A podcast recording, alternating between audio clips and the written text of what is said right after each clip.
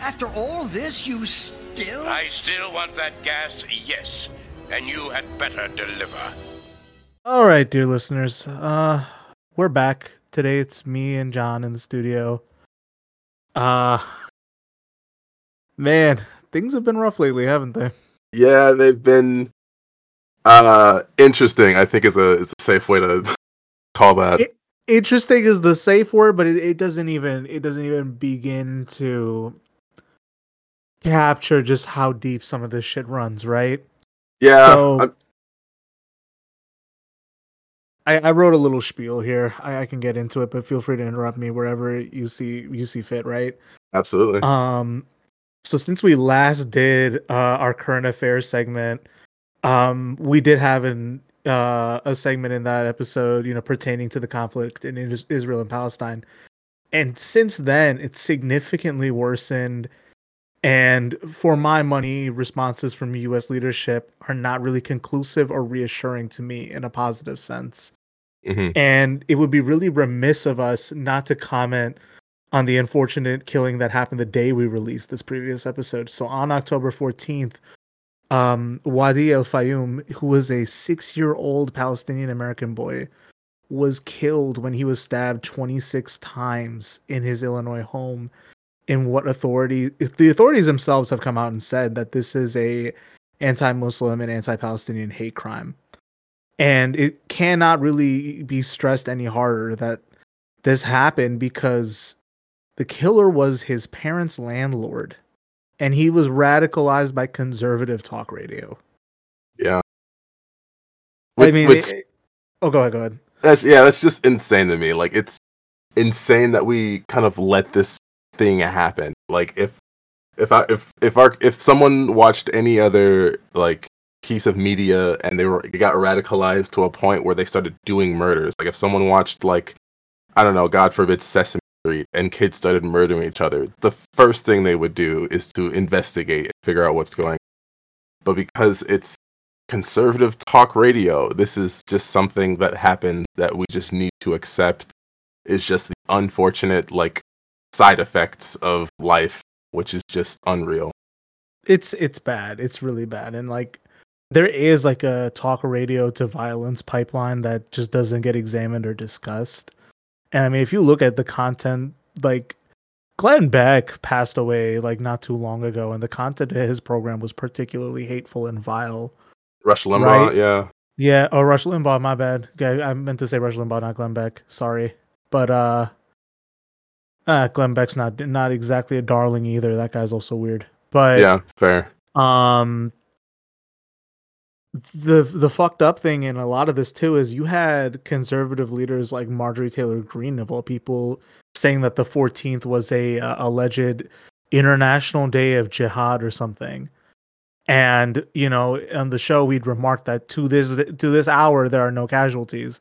Yeah, it turns out um this kid was the only casualty of the day and this was this was done to him uh by someone taking Israel's side, uh, radicalized by conservative talk radio, and the violence was directed towards, you know, a Palestinian American family in this case. So, Yeah, do, do we know where those claims of this like international hottest day came from? 'Cause, like it uh, it definitely it definitely reminds me remember back um like a couple years ago like, every conservative like in america was like frothing at the mouth over like the the caravan coming from the southern border which were like never seen never came, never happened and now like this this is so reminiscent right I mean, the the thing is, is allegedly some Hamas spokesperson called for it, and like nothing happened. You know, yeah like of course there was like mostly nonviolent protest everywhere. Mhm. um you know people are making their opinions on the matter heard but nothing constituting violence or terrorism uh, outside right? I don't think i don't think any of that has occurred. So this was pure fear mongering pure sensationalism and i mean dare i say it a bald faced lie from the right wing. Dare to say it i will back you up on it. It was a lie like the only like like like we just said earlier, the only casualty was a uh, Palestinian child. Oh, also, um, just a, a quick edit here. The uh, his mother was also a victim. Yes, The- she was stabbed yeah. as well. Yeah, it was. Yep. It's it's unfortunate entirely. Um, and with all this being said, you know, it's it's evident that all of us here at Greenhouse Gaslighting, we we may not be the best qualified to speak or even continue speaking on the subject of the conflict as it plays out in Israel and Palestine. And as much as we've tried to be fair and even-handed, it still cannot be understated that the baying for blood continues and the forces mobilizing against the cause of Palestinian liberation or any true peace are waging a vicious propaganda war in addition to a literal one. So we're back to the drawing board once again, and we are making what I like to call a tactical retreat into the past. Uh, I borrow this term from Jimmy Fallon Gong, who mentioned this in his episodes on Program to Chill about the works of Thomas Pynchon. So, on this program, we speak fairly often, and I argue correctly, in my estimation at least, that uh, US political discourse occurs in the terrain of the culture war. And while it generally skews to domestic issues, I think we should insist that the post 9 11 era has also shaped uh, discussions surrounding foreign policy and war, uh, specifically as it pertains to how the United States inserts itself, exacerbates, or gets involved in foreign conflict uh, as a kind of peg to be pushed into the culture war slots. And we see that play out in uh, today's discourse as well. So, coming to we're trying to bring this full circle, right? It's not very long ago that the American right had focused its most rabid ire onto the LGBTQ community uh, with new demonic archetypes like Ron DeSantis basing an entire political strategy around cruelty of the most rank variety to LGBTQ people and waging this culture war front. And what I notice now is that it's the same folks now jockeying for position on the Israel Palestine front. So you had Ron Mhm. DeSantis immediately, you know, m- insisting that the United States shouldn't take in any Palestinian refugees. Uh and to maybe tie this back, you know, earlier, right? When it comes to this wanton cruelty and wanton suspicion of queer people in the United States, the myth of the groomer, the dynamics of the culture war, and the political technology as it pertains to how we've carried out uh, a politics of dehumanization. It's playing out very similarly with how certain mainstream sources are commenting on Palestinians. And in essence, any narrative of oppressed peoples or populations who present glaring contradictions or problems uh, for ruling orders. Yeah, I, I, think that's a really good point. It's specific. It's because not every minority on the on you know here. It's specifically the one that challenge the status quo, the ones that like not fit this prescribed like rigid hierarchy that like our you know our society tries to force to, which is very Yeah, it's kind of like how, you know, the plight of the Palestinian people presents a contradiction in this, you know, uh image we present of the state of Israel as a liberal democracy, right? And the United States supporting it, underwriting this as a liberal democracy. That brings this contradiction to a head. I wouldn't say that what we're going to get into today presents a pure equivalence. Of course, the contours of all of these discussions are markedly different, but they present similarities that I think are worth investigating, right? Um and in this case, you know, I think uh queer life in America, um same-sex relationships, um questioning of gender norms, right? It exposes a more domestic uh social contradiction of you know the nuclear family as we come to understand it of rigid gender norms um specifically like victorian sensibilities um being collapsed onto themselves right? That's the contradiction at the heart of the discourse or the culture war discourse surrounding queer issues in the united states. Yeah, and I think I, I love thinking about it like like you said, like contradiction, like opposing because it's interesting watching these opposing forces interact a way. Like we're gonna get into it later, but like a lot of the a lot of the pushback and like a lot of the reaction that we're gonna talk about ultimately fueled uh more of this like pro gay uh like activism and uh it kind of it kind of I don't, don't want to say I'm very hesitant to say it helped the movement right because these people were you know mar- marginalized and you know ultimately hurt by these reactionaries but it kind of pushed in a in a new direction the resolution of some of these contradictions are just uh you know more acceptance and a you know a, a, a, a shift to the left of the of the social norms that we were which is always interesting Yes, exactly. So let's bring to the front. Um, Jon also writes um, on Medium his thoughts, and now I, I want to basically call this a kind of like investigative series you did, right? We're going to talk about your series, Unmasking the Code, um, unraveling the origin of right wing dog whistles. We're going to cover both parts of the series you wrote. Um, and you investigate you know uh these like right wing ideas of like family values this origin of the the narrative uh groomer you know and we we kind of were hoping to initially just talk about this topic in the vacuum of just like you know you presenting your articles Mhm. and we just have an extended discussion mainly because of how much hay was made by the right about LGBTQ issues and the you know the politics of cruelty they designed around it.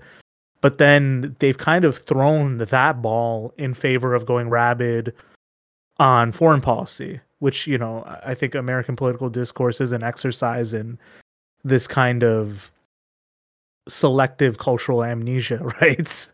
yeah I think I think it will serve to be useful because the evangelical movement who you um, hold accountable in these articles is not necessarily off the hook here either. They also have fanned the flames of this conflict, and I think it's worth investigating uh, their activities, as you've mentioned in these articles.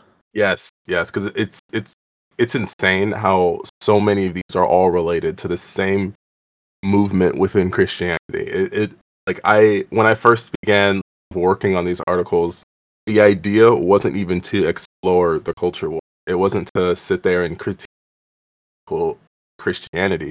The point was just to go, here's a term and that is often used in political discourse among the right.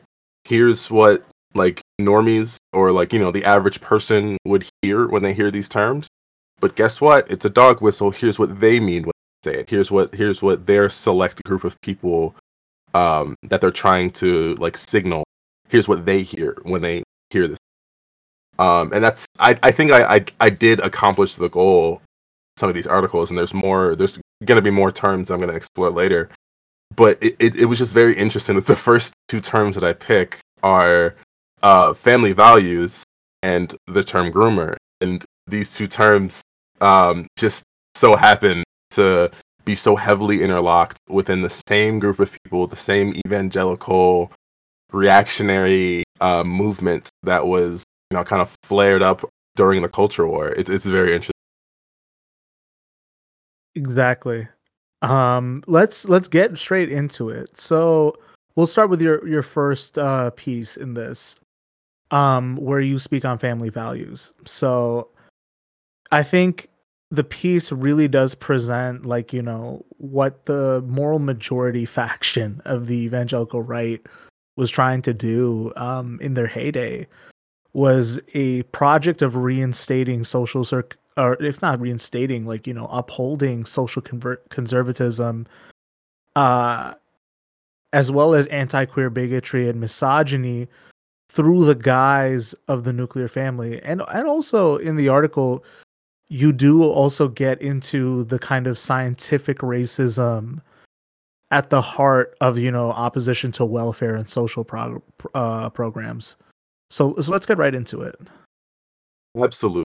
So the the term the f- term in the first article is just family value, and I guess I'll break it down exactly how I said I was going to in the article.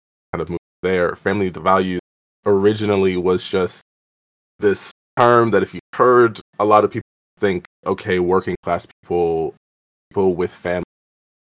Um, but it is a dog whistle, and when you blow that whistle, the dog he actually hears um, a very specific set of values, a very specific, a very specific shape of what a family should be. Um, and this is your general like nuclear family, but along with um, Christian Bale value. And um, this, I think, is very interesting. the The entire like moral majority, um, essentially, was a huge evangelical backlash to the like progressive societal changes that were happening um, like in the 1960s um, the 70s these groups started popping up and they started feeling like this no we need to protect our social we need to protect our family and um, they essentially were just trying to uphold like the what they what they perceived as the sanctity of this nuclear family this this straight couple straight white couple that was had amazing, perfect, godly norms. They had a religious moral. Uh, they had religious morals. The the men was out working, and the women were in the kitchen while they were handling their domestic responsibility, having children. Right, and um, that was essentially the the the goal they were trying. The the term I don't think that the moral majority um, and these other religious groups ultimately came up with the term. Um, but what ended up happening, they heavily popularized, um, specifically around, specifically in like the 70s, 80s.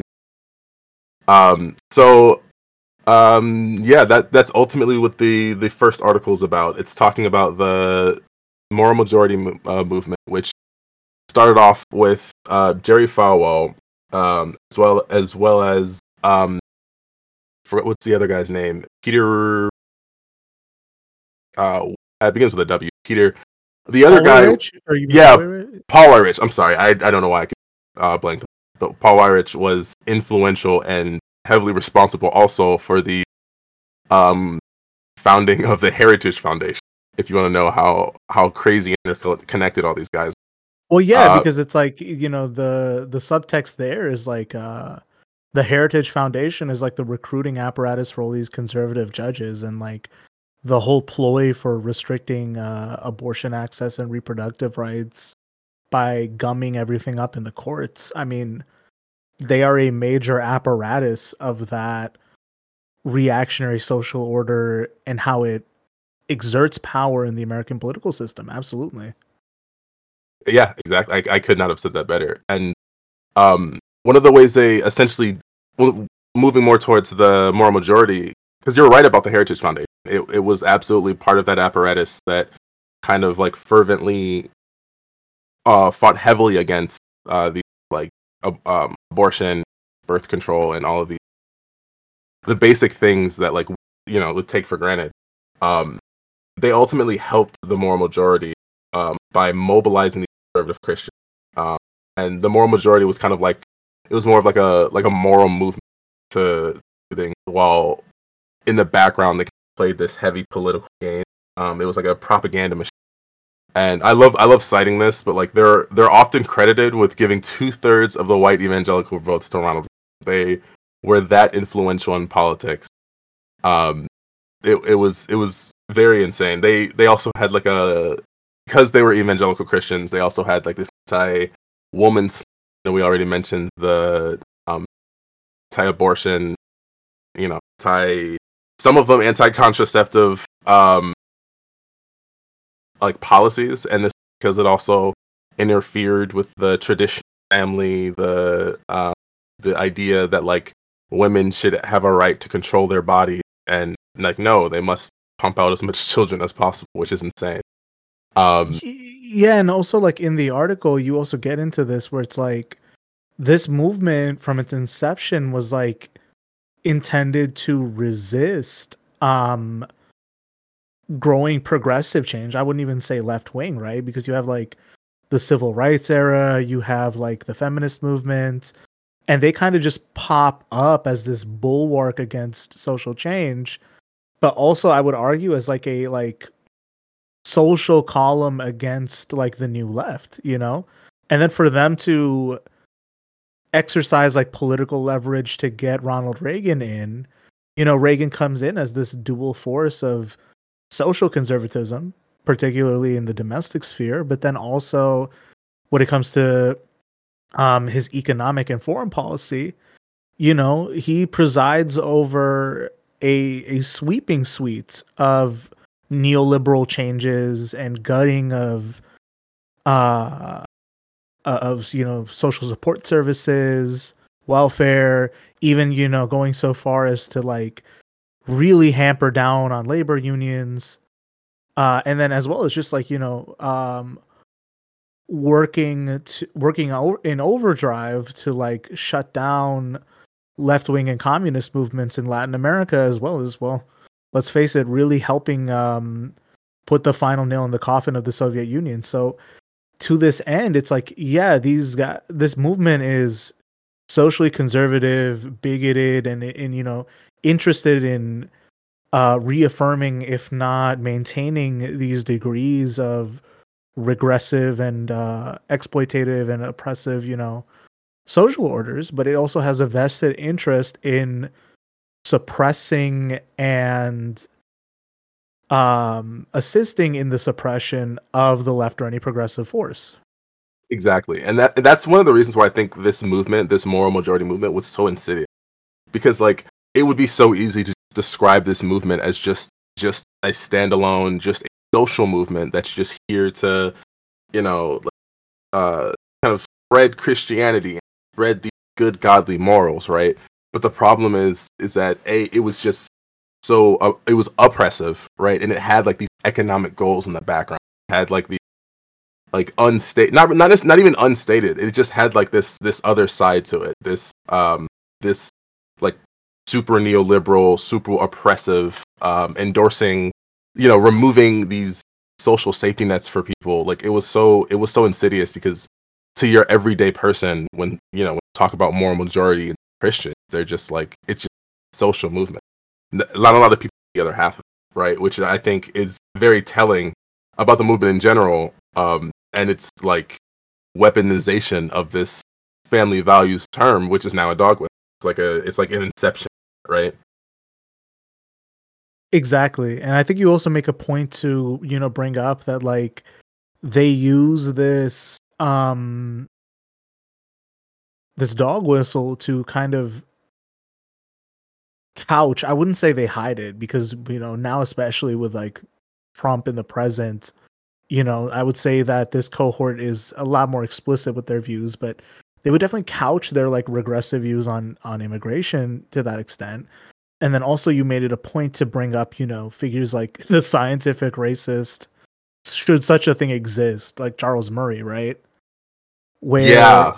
you know, like their concept of family values is this one that it, it, it, kind of backfires, right? Where it's like, it, or it's like it's putting the cart before the horse, where they allege that like, uh, because white people have stable families, they have better life outcomes compared to, you know, people of color in the United States, but you can't tie things like family stability or like career prospects um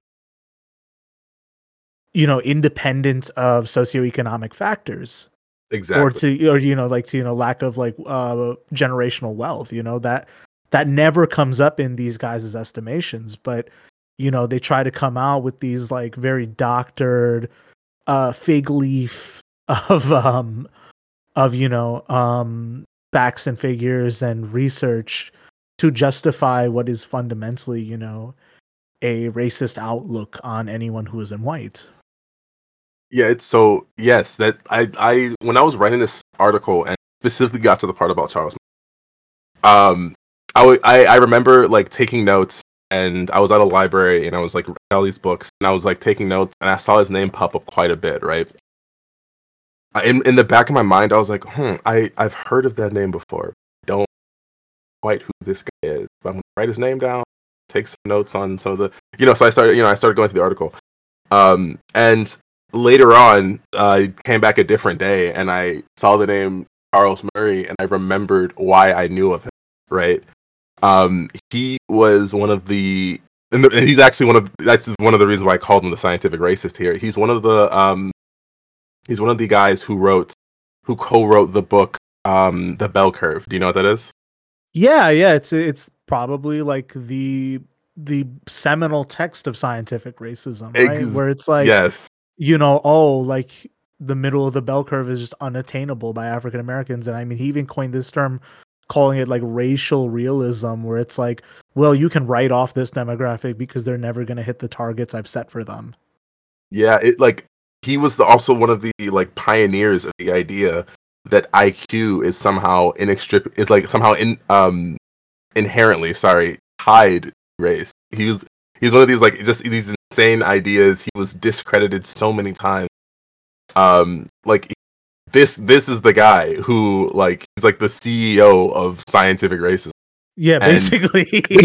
and he's like tied into this movement. He's tied, and he's like been used. He used the term family values so many, like added on so much context to it. He like the idea of removing social. Yeah, like we said already, the idea of removing social welfare programs just because you know these these groups of people are dumb. They'll never hit the middle of the bell curve. It's it's like insane how a everyone is so just interconnected in these in these groups.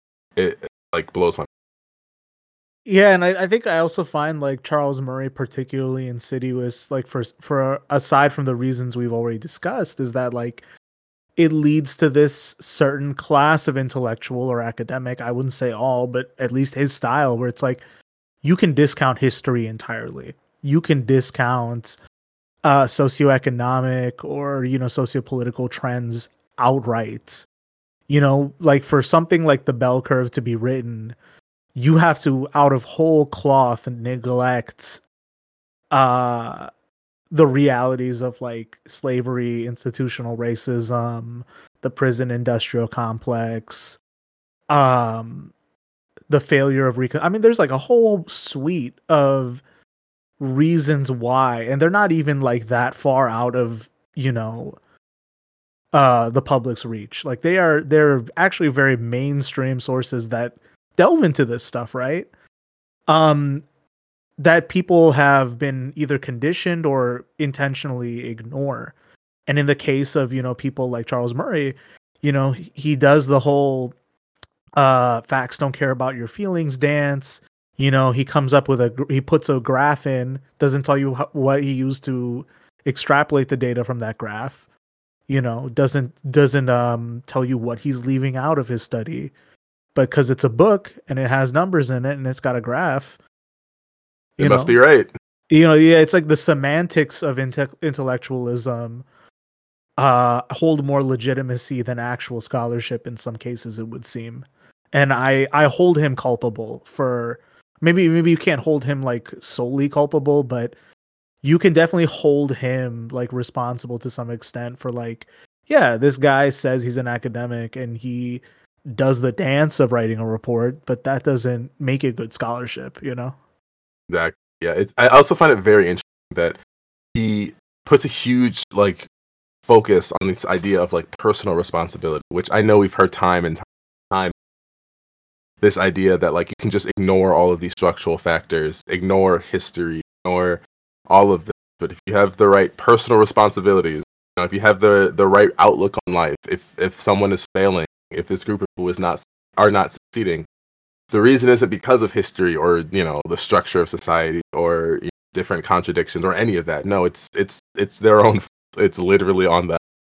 This this this focus on personal responsibility, and according to him, is essentially what shapes this idea of family, and which, is essentially his thesis on scientific race whole analysis that somehow because of personal responsibility and you know that's somehow the the the reason why different races are getting you know have different treatment or different outlooks.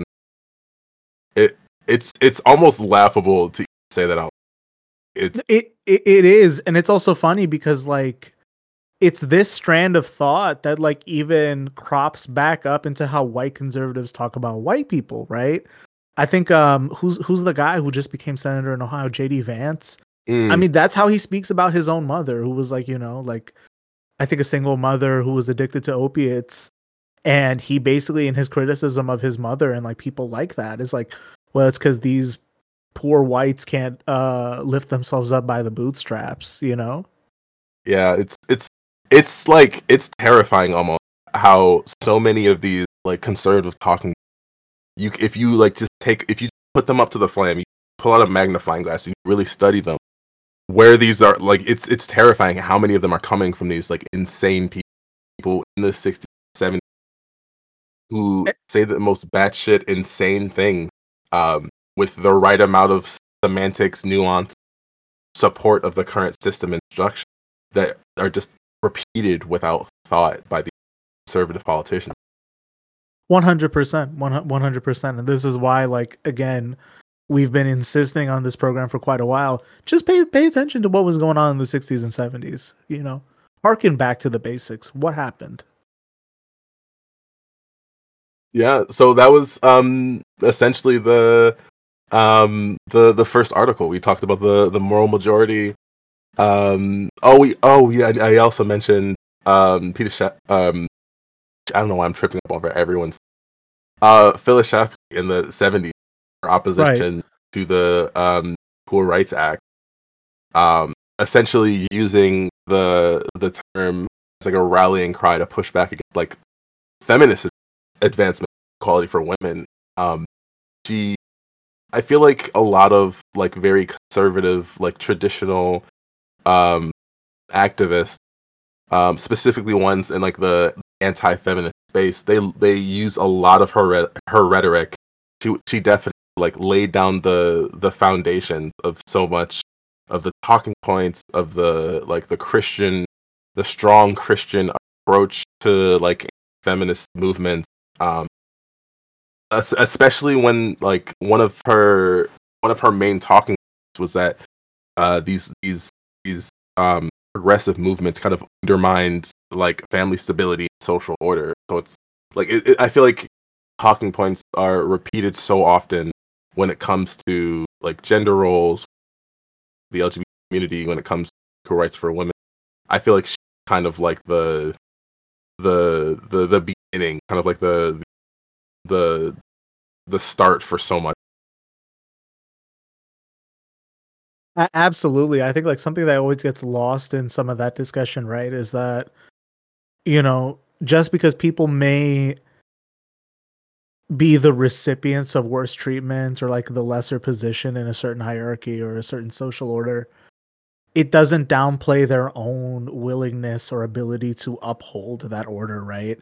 Like I think, you know, Phyllis Sch- Schlafly comes from a long, you know, a long line of how do I say this of like women who themselves are able to uphold patriarchy despite not being the beneficiaries of patriarchal norms, right? Yeah. We can talk, you know, to that end too about like, you know, all sorts of like people of color who are are willing to, you know, die on the hill of white supremacy. We can talk about queer people who are willing to uphold homophobia. You know, like these people exist. And I think it's like, you know, that's one of those things you can never downplay is like merely appealing to the selfish benefit of hey you could have a better better life or a better standing in a more liberatory framework is not enough. People will actually find ways to you know i don't know how to say this like express or find power in defending the status quo. And that that that that mindset that dynamic is is always harrowing and interesting to watch all the same.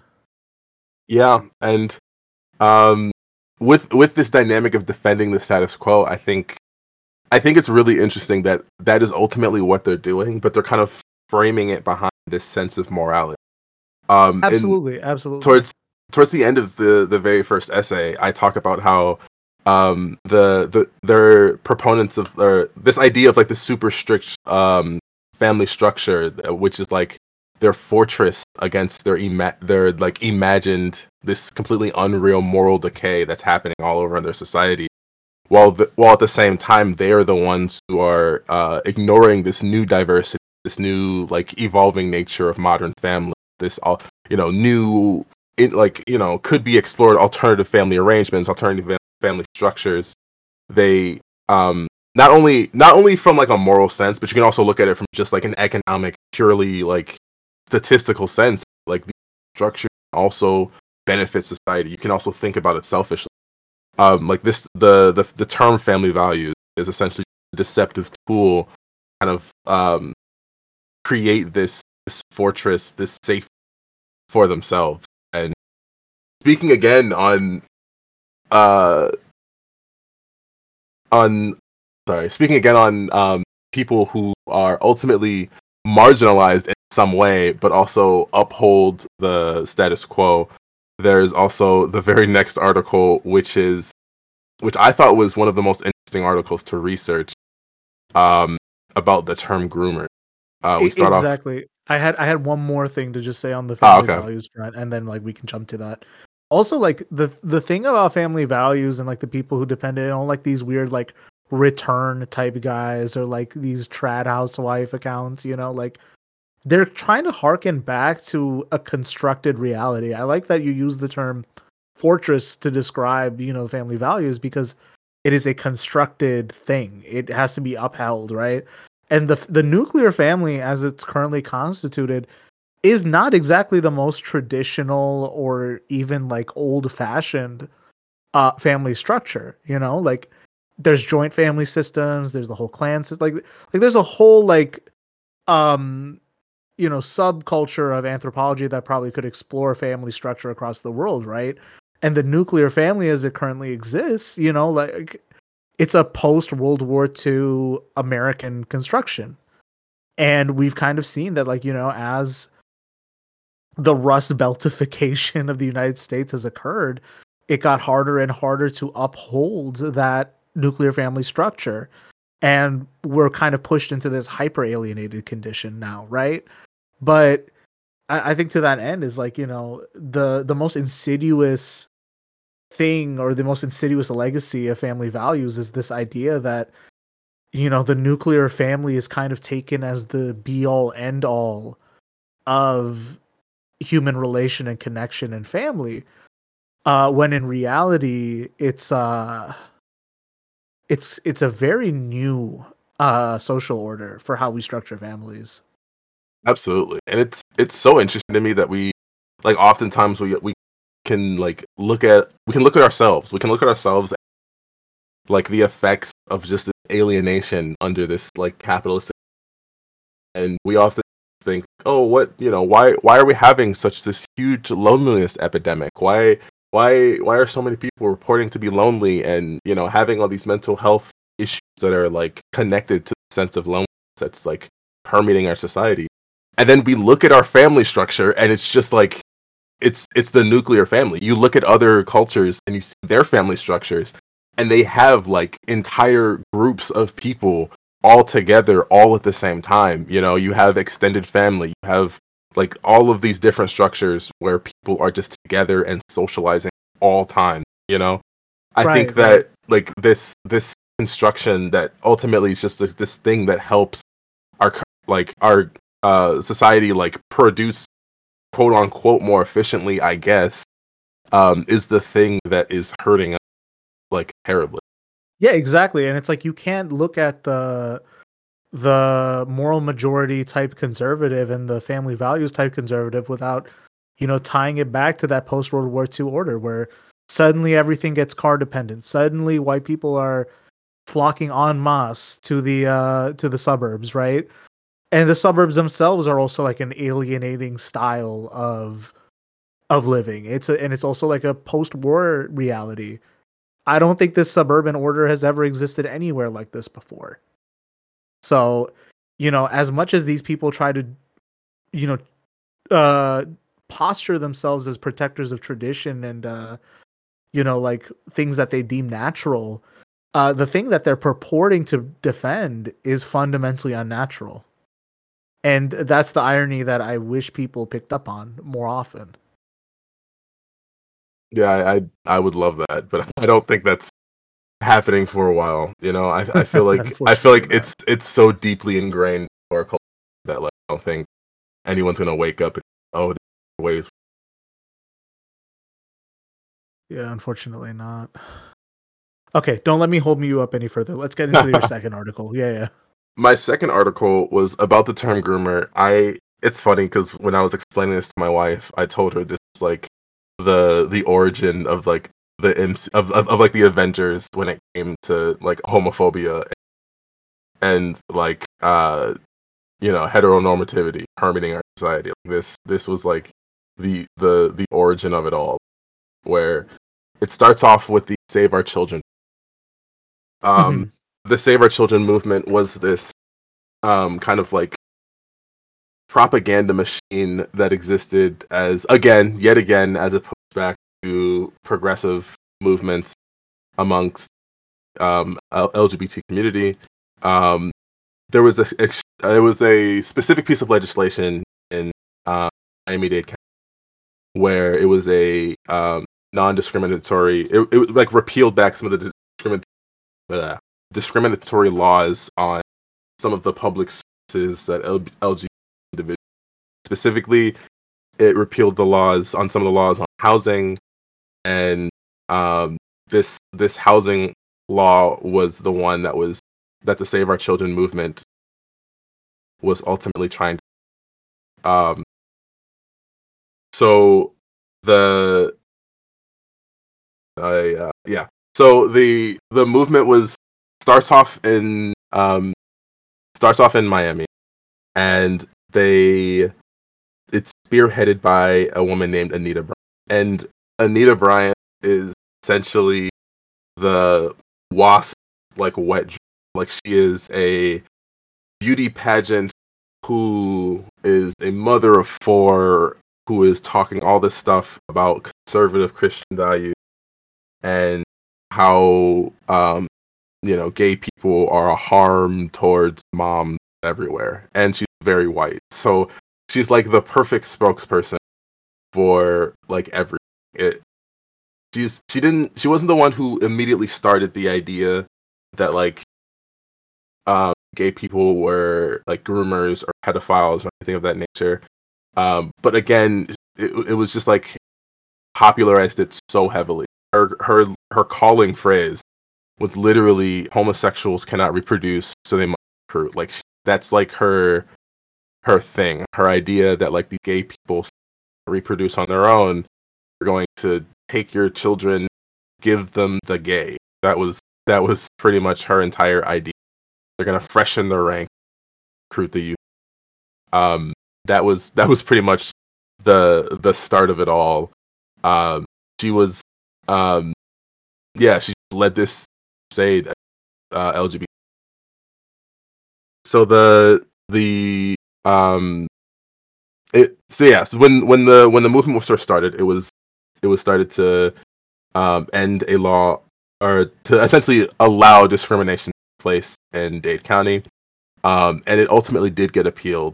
Um but another thing I wanted to mention was that the after Anita it Anita essentially like spawned like this more radical thought it was another it was essentially like the reaction to the reaction where um he accidentally like started an intense wave of lgbt activism which i think is very interesting that like so many of these reactionaries accidentally start you know even progression.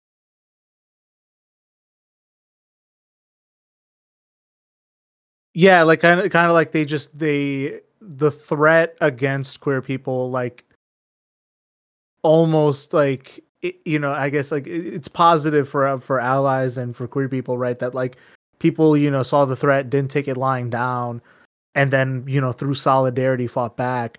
But then like as you said, it's like completely like a backfire for the for the social reactionaries because they were intending to, you know, uh break down that confidence or break down that sense of safety and it blew up in their faces Exactly. Yeah, yeah. It, it, it and it happens more often than you would think, which is also very interesting. Another thing that I've learned while researching. Um, so the save the Save Our Children movement, it starts off in Florida. It like goes, it spreads like wildfire. Um, one of the bigger impacts was in uh, California. They um, they essentially like um, the in, in California there was a um law about like the like how you could like dismiss like openly gay school employees. And this was another wildfire like contentious issue for the term groomer because it essentially like it paved the way. Like th- this kind of stuff ran or walked so that the term groomer could run. It it allowed like the connection between um like schools and these gay teachers. Um it kind of like started that which is why we hear so much of that today. Um, and another very interesting thing, which is why I call this the like the MCU for the worst people.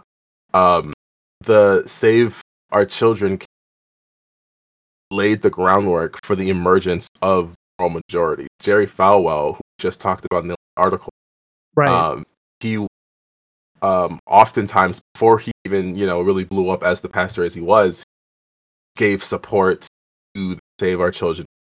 Like it, this movement was this rally cry for the conservative people, and they stepped up and they got organized. Why we have the you know the Heritage Foundation majority. That's why we have so so much so many groups.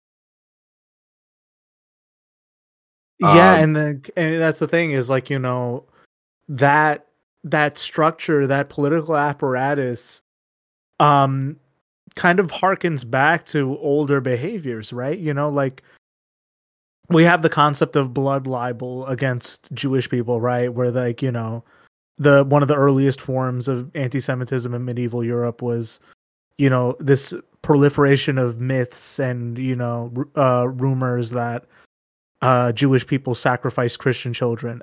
Fat, you know, patently untrue, but it was used as an excuse to perpetuate anti-Semitism in those days. You had, you know, again in the post-Reconstruction Deep South, um, with things like Emmett Till, right, where uh, black males, I wouldn't even say men in all cases, because in the, Emmett Till's case, it was a boy. He was right? a literal child. Yeah. a literal child. He was a boy, uh, accused uh, as you know, like the this the stereotype of black uh, males as like hypersexualized, hyper aggressive, uh, people that are going to uh, violate white women, right? And that was often used as a pretext for lynchings and other crimes against uh, black men and black people in the South. Um, and then you know, in today's form, right? Um, we have people in the media alleging that no Palestinian is innocent because they're all sympathetic with terrorism. Or, you know, uh, earlier this year that you can't trust any queer person, how any person with with blue hair and a shaved side because Right. they might, you know, want to if not indoctrinate, harm your children. You know, like this this behavior, this myth of taking the other, taking the marginalized person, taking the person who you don't understand and instead of investigating or interrogating your apprehensions, immediately leaning into this idea that not only are they always doing harm, but in fact, the harm that will be done is always nearby and immediate. So any action that you take, no matter how regressive, reprehensible, immoral, uh, is this kind of justified action of self-defense, right? Um, that's that's where you know moral majority and this ilk you know gets their juice off of that mistaken and immoral premise Exactly.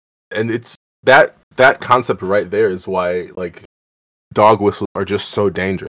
It's like when you when you like are looking in some of the most disgusting like homophobic violence that we history, so so much of it are, are just people who thought that they were doing quote unquote the right thing. It's it's people who are brainwashed. The people like that landlord that murdered that that child and his mom and like stabbed his mom. Like it's it's this kind of language, this kind of rhetoric, this political ploy that gets people to that stage. That's why it's so important.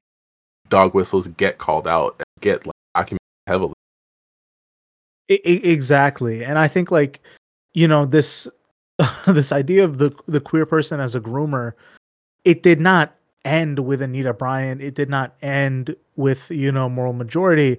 Uh, in fact, it, it took on a new form, and in your in your uh, article, you get into this very eye-opening but just deeply concerning and and and you know worrisome realization that uh trolls if not just some of the most sick and evil people on 4chan uh invented uh wa- or basically wanted to uh seed an astroturf in into the into the internet either this idea of um pedophilia or this uh fa- this fake term that they invented minor attracted person as a um you know as like a legitimate um sexual identity to really muddy the waters and put you know queer people and their allies in this like rump position by um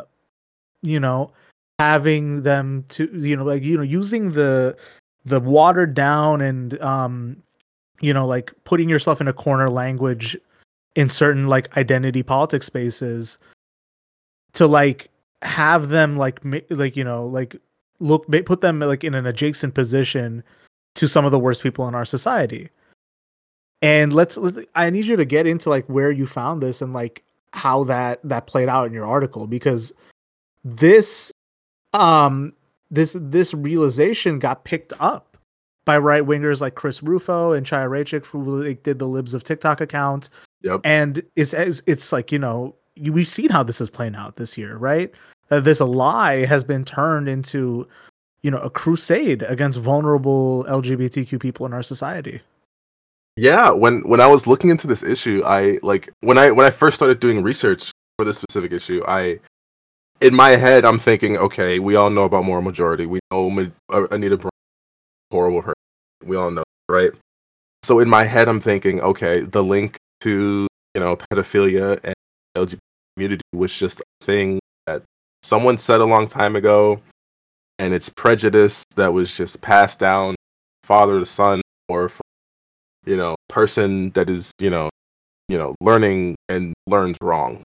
They pick up the wrong that's what i thought that you know the idea must like spread from.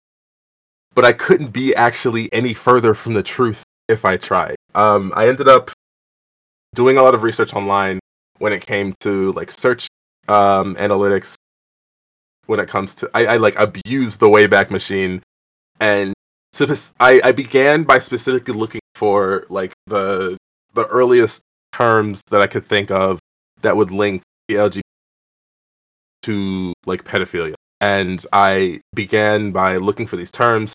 Some of the earliest usage of these terms were on 4chan and kept going back till about um, I believe it was like kind of the the middle of like around July of 2017 2016 and it like I found the post. I found the capital T the post.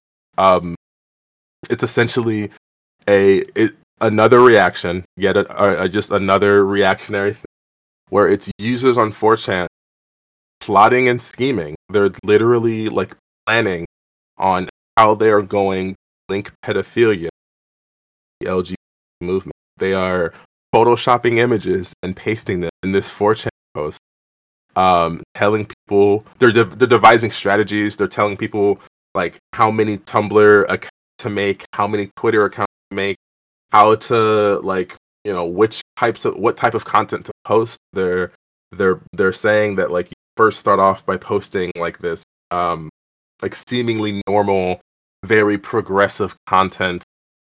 You flood your page with that until you get X amount of followers, and slowly and surely start adding um um pedophilic like app um like uh apologetics almost where you start defending uh pedophilia as as like this this false flag, this fake like person, so that you could slowly link people to like this, you know, the worst people to another marginalized group.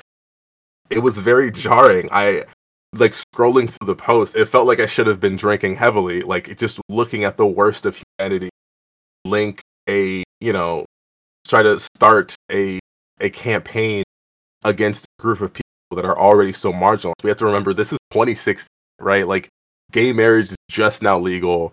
Like it, it just now became bad to you know drop like Like it, it just now starts becoming you know accepted to like you know respect gay people now we have this campaign to completely manipulate the LGBT movement. Um, and the propagation of these hoaxes, like they spread like wildfire. Like it, it's it's insane. I I found so many um, concerned parents, moms, concerned dads, teachers posting exact same image which was the first image in this 4chan thread. Like they're posting the exact same image um, that have this LG where P is pedosexual. Like it's almost directly from 4chan.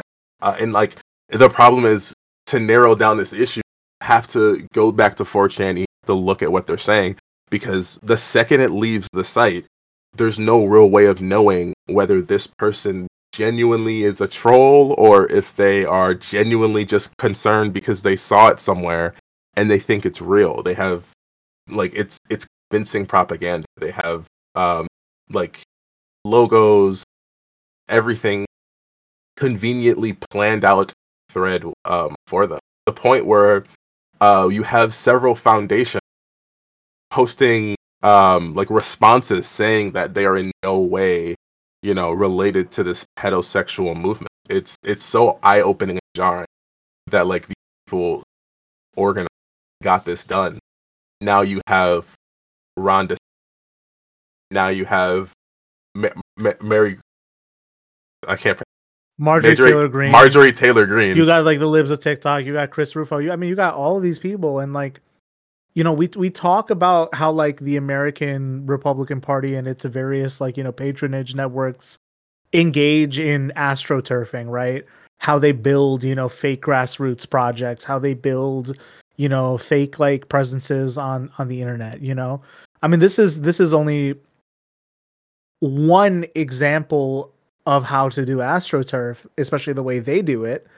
But this is this is particularly insidious, you know, because you can effectively, you know, like lie on people's name. You can lie on uh on like, you know, the reality of of, of queer life in America and through the anonymity of the internet, you can create this like false evidence of of worrisome activity and worrisome behavior that people are I mean frankly right to suspect, right? But then you maliciously link this to the queer community and you muddy the waters and you make things, you know, uh, more confusing, more susceptible to misinterpretation.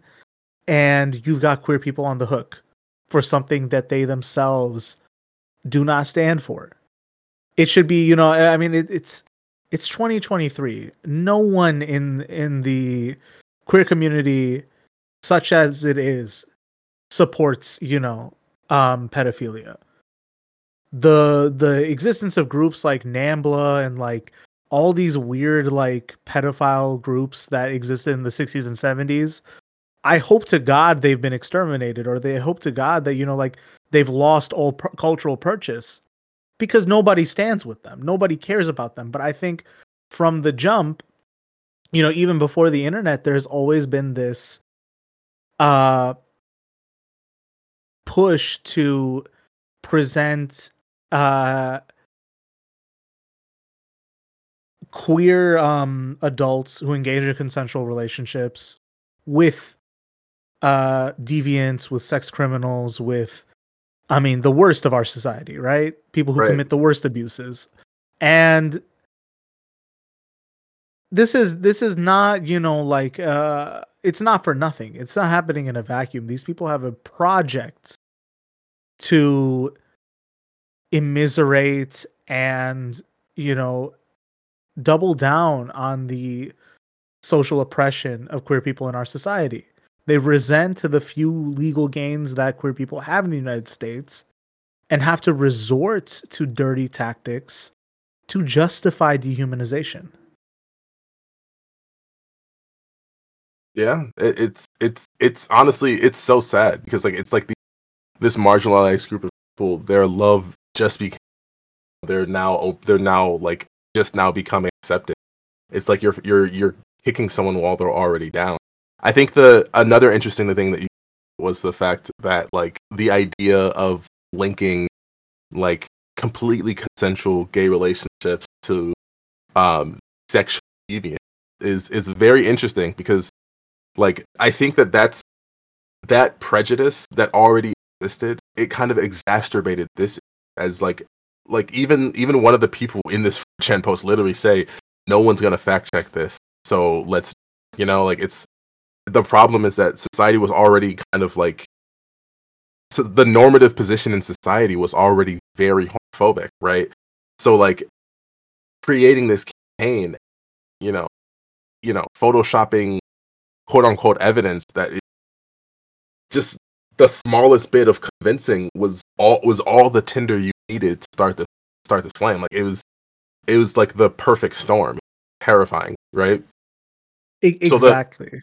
Yeah. So the so the first the first um big campaign was this LG LGBT um which I want to just add is another very harmful thing because I again they did that on purpose because the like pansexuals is also a thing but like adding to the to the acronym is to raise eyebrows LGBT heterosexual um there were a couple of various other hoaxes while um while on 4chan that were spread around. Martin uh, Martin Skrelly actually um, posted a, a a made a post I think on on Twitter about uh, just another hoax of tying the LGBT uh, community pedophilia, and you know that's I I don't it's it's so sad because like some of these people who I do think are bad actors they will spread this. And then a lot of it is spread by people who are not bad actors. They're just people who are just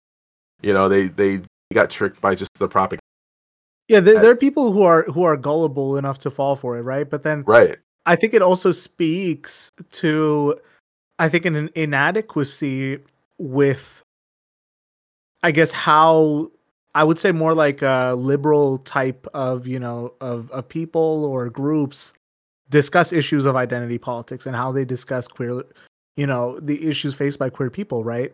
There is a limitation to how they engage with it. They there's a limitation to the styles of argument. There's a limitation to how um, they interact on the internet, right? That makes them susceptible to having their terminology and their approach um you know stolen and weaponized by the right and we've seen this you know play i mean like i've talked at length about you know liberals on twitter and then tiktok you know style identity uh, identity politics people you know like fumbling the bag when it comes to confronting the right or not knowing what to do when their stuff gets you know um uh, appropriated or taken out of context right?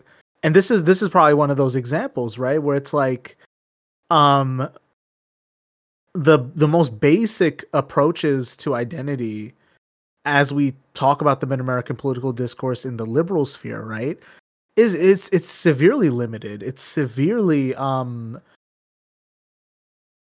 um how, how do i put this right? It's like it's like fighting with a strict form you know? You can't you can't do uppercuts. You can't you can't sidestep. You can't you know do all the stuff that you need to do to like win in a fight. You have to do this like uh politeness based uh weird recognition stuff you know? And they capitalized on that. The right wing capitalized on that tried to make up a new group and it puts people in a rump position where either they're gullible enough to admit, oh, it looks like how they talk, so it's got to be real, or you're stuck looking like a crank trying to argue about why this isn't the case. And with astroturfing, you know, you do it all with the veil of anonymity on the internet. So it could take weeks to expose somebody as a fake while the damage has already been done in the court of the, of public opinion.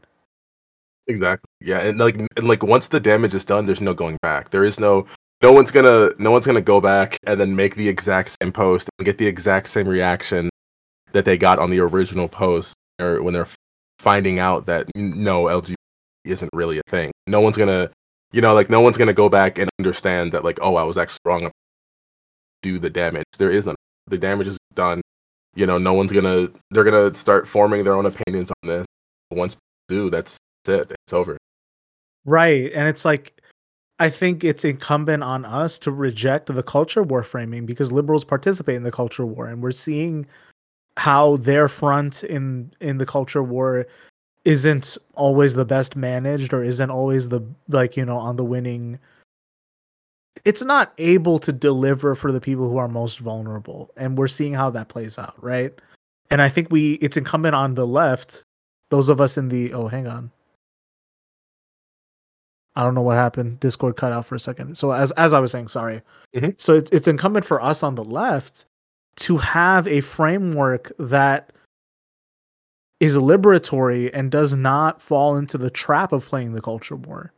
That does that you know is not only resistant to being co-opted, but in fact, you know, like it becomes easy to suss out who's on some real shit and who isn't. So having a left-wing framing, you it's very it starts to become a lot easier you know who's who's sincere and who isn't. Merely quoting terminology isn't enough. Um it takes like a real like you know felt sense and then a a practical way of expressing that that one can only have with a serious engagement with i mean i'm fair socialist communist or anarchist thought. Mm-hmm. that makes that expression sincere. If you don't have that you're going to get caught in these games yeah, it's so it's so interesting how how true that is. Like even these these like these terms that get thrown around, like intersectionality, identity politics, they have such an interesting root in this leftist thinking. They were they were they have such an interesting like story behind them. They have very powerful and very important meanings, but then they get co-opted and you know by liberals and they take them and they they essentially end up shooting like you like you said they're fighting with a strict form they're shooting themselves in the foot because then you will get your Ben Shapiro's, you will get your your you know your your debate lords who will sit there and play these dumb semantic games with you right? That these dumb games and they will win. They will win the semantic arguments. They will win the the debates online. And it's because they don't you know liberals are lacking in this analytical framework that so many people on the left have. Exactly. So all all i can say right um, I wrote a little something here to maybe tie all this together, and then we can have an extended discussion. But you know, from this, I think what we can examine is that the mechanism of the culture war, as first invented by the evangelical right, which which by the way has not has also played a role not only in the dehumanization of queer people, but also of the Palestinians, and has remained eerily silent on Israel's treatment of Palestinian Christians and the desecration of churches in recent days. Mm-hmm. Something I wanted to add. Um, but the culture war has also been exported internationally. You know, I can confirm on this exportation because I see how it plays out in, you know, like my family's from India. I see how Indian politics plays out. There, the culture war is on steroids, but it plays out very identically to how it plays out in the United States. So I think to develop on the theory that we've been expounding on on this podcast that all American political discourse gets parsed through the very limiting and very um, inadequate lens of the culture war. We also need to recognize that the culture war is a mechanism to dehumanize people and perpetuate systems of dehumanization. Very well said. Yeah, every, single instance of the culture war, all of the all of the debates, it's it, you can almost frame every single instance of that of should these should I treat these people as human, which is just an insane thing. And it's it's so wild that the, like you're like like you said the almost all like forms of American political discourse does in fact get sorted and parsed by the culture war.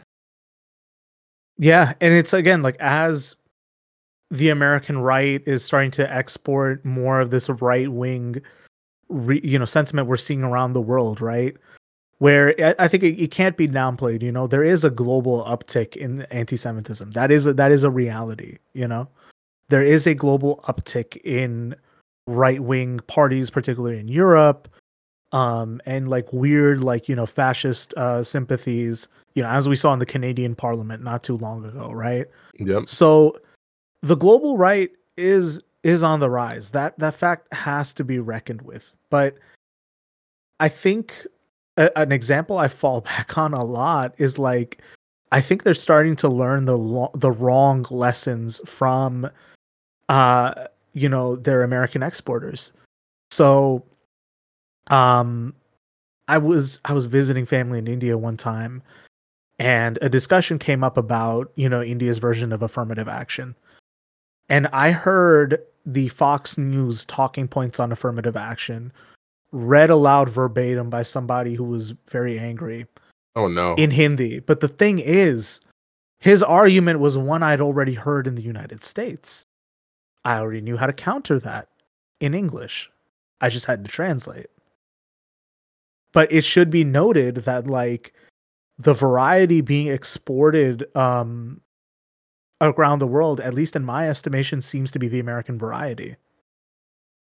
So I, I don't know what global solidarity is going to look like in the coming days or in the coming months, but I think we should be mindful of the reality of, you know, our culture war problems um are not ones that, you know, exist in the American vacuum they do have some kind of global implication that we have to be aware of.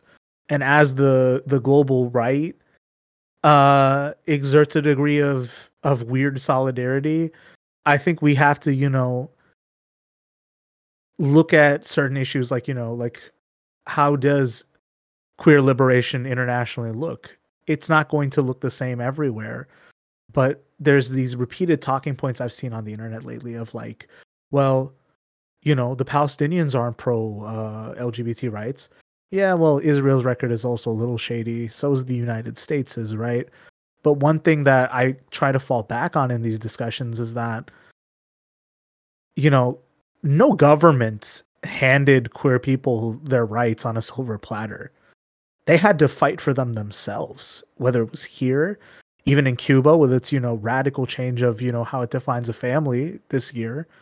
You know, it took uh, queer people in Cuba and their allies to fight uphill on that. You know, if you take a look at civil rights in America, black Americans had to fight for those rights as well. It was not handed to them by the American state.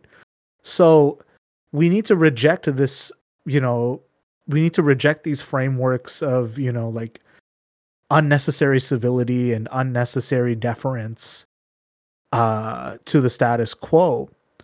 But we do need to have serious reckonings with the structure and dynamics of how America has prosecuted its own internal culture war, how that culture war has dumbed down and really obfuscated how we talk about politics in the United States. And more broadly, I think there is an interest by the global right to have that dumbing down exported across the world for more complacent populations at the bare minimum. Who's to say?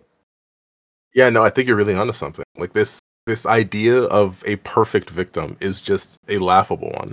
You know, you're not gonna have like the, uh, a victim of a genocide. You know, the uh, like you know what I mean. Like the victims of a genocide are not gonna have the perfect liberal you know, like progressive talking points memorized. They're just not, you know, and even if their society is, you know, not the best when it comes to, you know, all of these issues, which I do think they should get better on.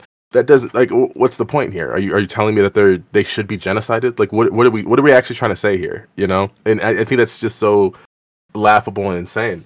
Um and, I also and, and you even see it in Israel too, where like there are calls for peace within Israel. There are calls for like de-escalation of violence, and Israelis calling for peace are getting met with derision and you know violence. So it's it's a shit show all around, you know.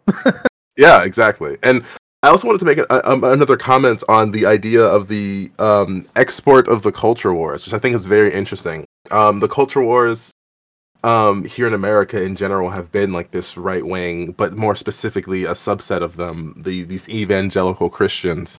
Um, I think it's I think it's very interesting. Um, I don't know if you know I don't know if I, a lot of people know this or not, but the evangelical right is like essentially where so much of Israel's funding is coming from because of exactly, their own belief exactly. system. You know, and the like the, while I do obviously evangelical evangelicalism isn't strictly American. Um, I, it's it's interesting to see that like people who are like people on the right, like we talk about it like a global right. It's just strange if you just sit down and look at their views towards Israel. It can it can be from you know, strongly positive because of their evangelical Christian backgrounds, or it can be strongly negative due to you know European uh, anti-Semitism. You know, it's it's very interesting seeing kind of like the broad array of of of ideas there. Also, it's like the evangelical support for Israel is like it's uniquely anti-Semitic, right? Where it's like, you know, like they exist solely to advance forth like this kind of evangelical view of the apocalypse, right? to trigger conflict in the Holy Land or whatever. Yeah, yeah, evangelicals are crazy, man. I don't I like it like it, it's it's so it's it's it's insane. When you when you look at what they believe or what they say they believe on paper you're like okay okay sure. And then you look more into the implications and you look at what they believe like why they support Israel and it's like oh okay you're kind of insane. You know like the the the, the second you take a magnifying glass to it it becomes the most batshit insane thing ever. Yeah, it's I cannot even begin to understand all of it, and especially how, how it ties into things like you know like millenarian uh sects or like like the re- like weird like white identity stuff that like really translates into like weird race war stuff from like uh like uh like white terrorism days in like the 90s and shit is so crazy. It's it's above my understanding. I don't know how to say it. I mean, yeah, I mean, like evangelical, like because of the fact that like the evangelical movement, because of the fact that it's a movement, it is not a specific like sect of Christianity. It's again very insidious because it's like trans-dimension it's trans-denominational actually like it it is trans-dimensional to a certain extent we can fair i mean but like it, it I guess my point is that like you can be any denomination of Christian and then also be evangelical, and this this movement is oh I guess I guess any denomination as long as you're Protestant, and this movement of evangelical evangelicalism is just like weeping. I think the statistic now is that one in four Christians in America are evangelical, and that is and that is specifically due to the fact that it is trans denominational and it is so dangerous. And like the the one of the earliest uses of the word evangelical comes from uh the like uh, it was it was first some I, th- I believe it was Martin Luther don't quote me on that um calling Protestants evangelicals. And like once you once you think about that you're like oh this is interesting. You you look at the origins of white supremacy and how it directly relates to Protestant supremacy. And you go, oh, that's interesting. And then you look at this movement that is reinforcing white supremacy within Protestantism, that is evangelicalism, and you go, oh, that's interesting. You know, like it, it's it's very interesting to see these ideas interact with each other. Uh, exactly, exactly. All I'm gonna say is, so they got no problem when denominationals want to be trans, but the minute somebody uses a pronoun, it's game over, huh? Yeah, so man. That's my dad joke for the day. That's enough. that's awesome. That's enough out of me for today. I love that. Yeah, oh. yeah. I, it, it's insane how just evangelical Christian and they're, ultimately responsible for moral majority and Anita Bryant and Save Our Children and and like everything. Ronald Reagan. they're responsible for so much. Yeah, and it's kind of like you you have to look at all historical events and how they relate into one another. There's it's it's kind of trite or self-evident to say that, you know, everything's connected, but in this case as we've seen, there there is a connection that runs deep and I think we should understand that these dynamics of dehumanization uh, run common in all the populations that get dehumanized. Yeah. So I'm also I'm also very Yeah, curious. I'm sorry. I'm also just just a little side note. I'm also very curious uh, because I was because I've been doing a lot of research on this. I've done a ton of research on evangelicalism, specifically American evangelicalism, and I'm I'm I, I'm forming a th- a a theory about why they are so complicit with the dehumanization of others due to like just their own belief structure and their own belief system. It, it's it's almost inherent to a way. Yeah, I, I don't know because like the, the the furthest I can get, and like we're falling back on um a people's history of the U.S. Right, like once again we're falling back on it. I don't know. It's like if you look at like this kind of settler colonial idea of the United States and like the Puritans and you know manifest destiny and Protestant work ethic. It's this very weird idea of like we are the elect and others aren't. So Yeah. we deserve this like ill-gotten and and you know uh supreme wealth at the expense of blood across the world. It's it's I don't know how to describe or even explain that mindset because it's one that I was never privy to nor is it one that I ever think I should ever adopt for myself. But it is Yeah. one that exists and it is one whose effects we see play out every day. Yeah, it's also it's also a hypocritical mindset if you think about it. They're like one of the earliest like debates among Protestants, especially after um after the colonies were here in America, um were like so a, a big part of evangelicalism is the conversion, right? Like like um proselytizing, you know, being an event, you know, being an evangelical, spreading the the good news or whatever. Um a big part of uh of evangelicalism is that conversion, right?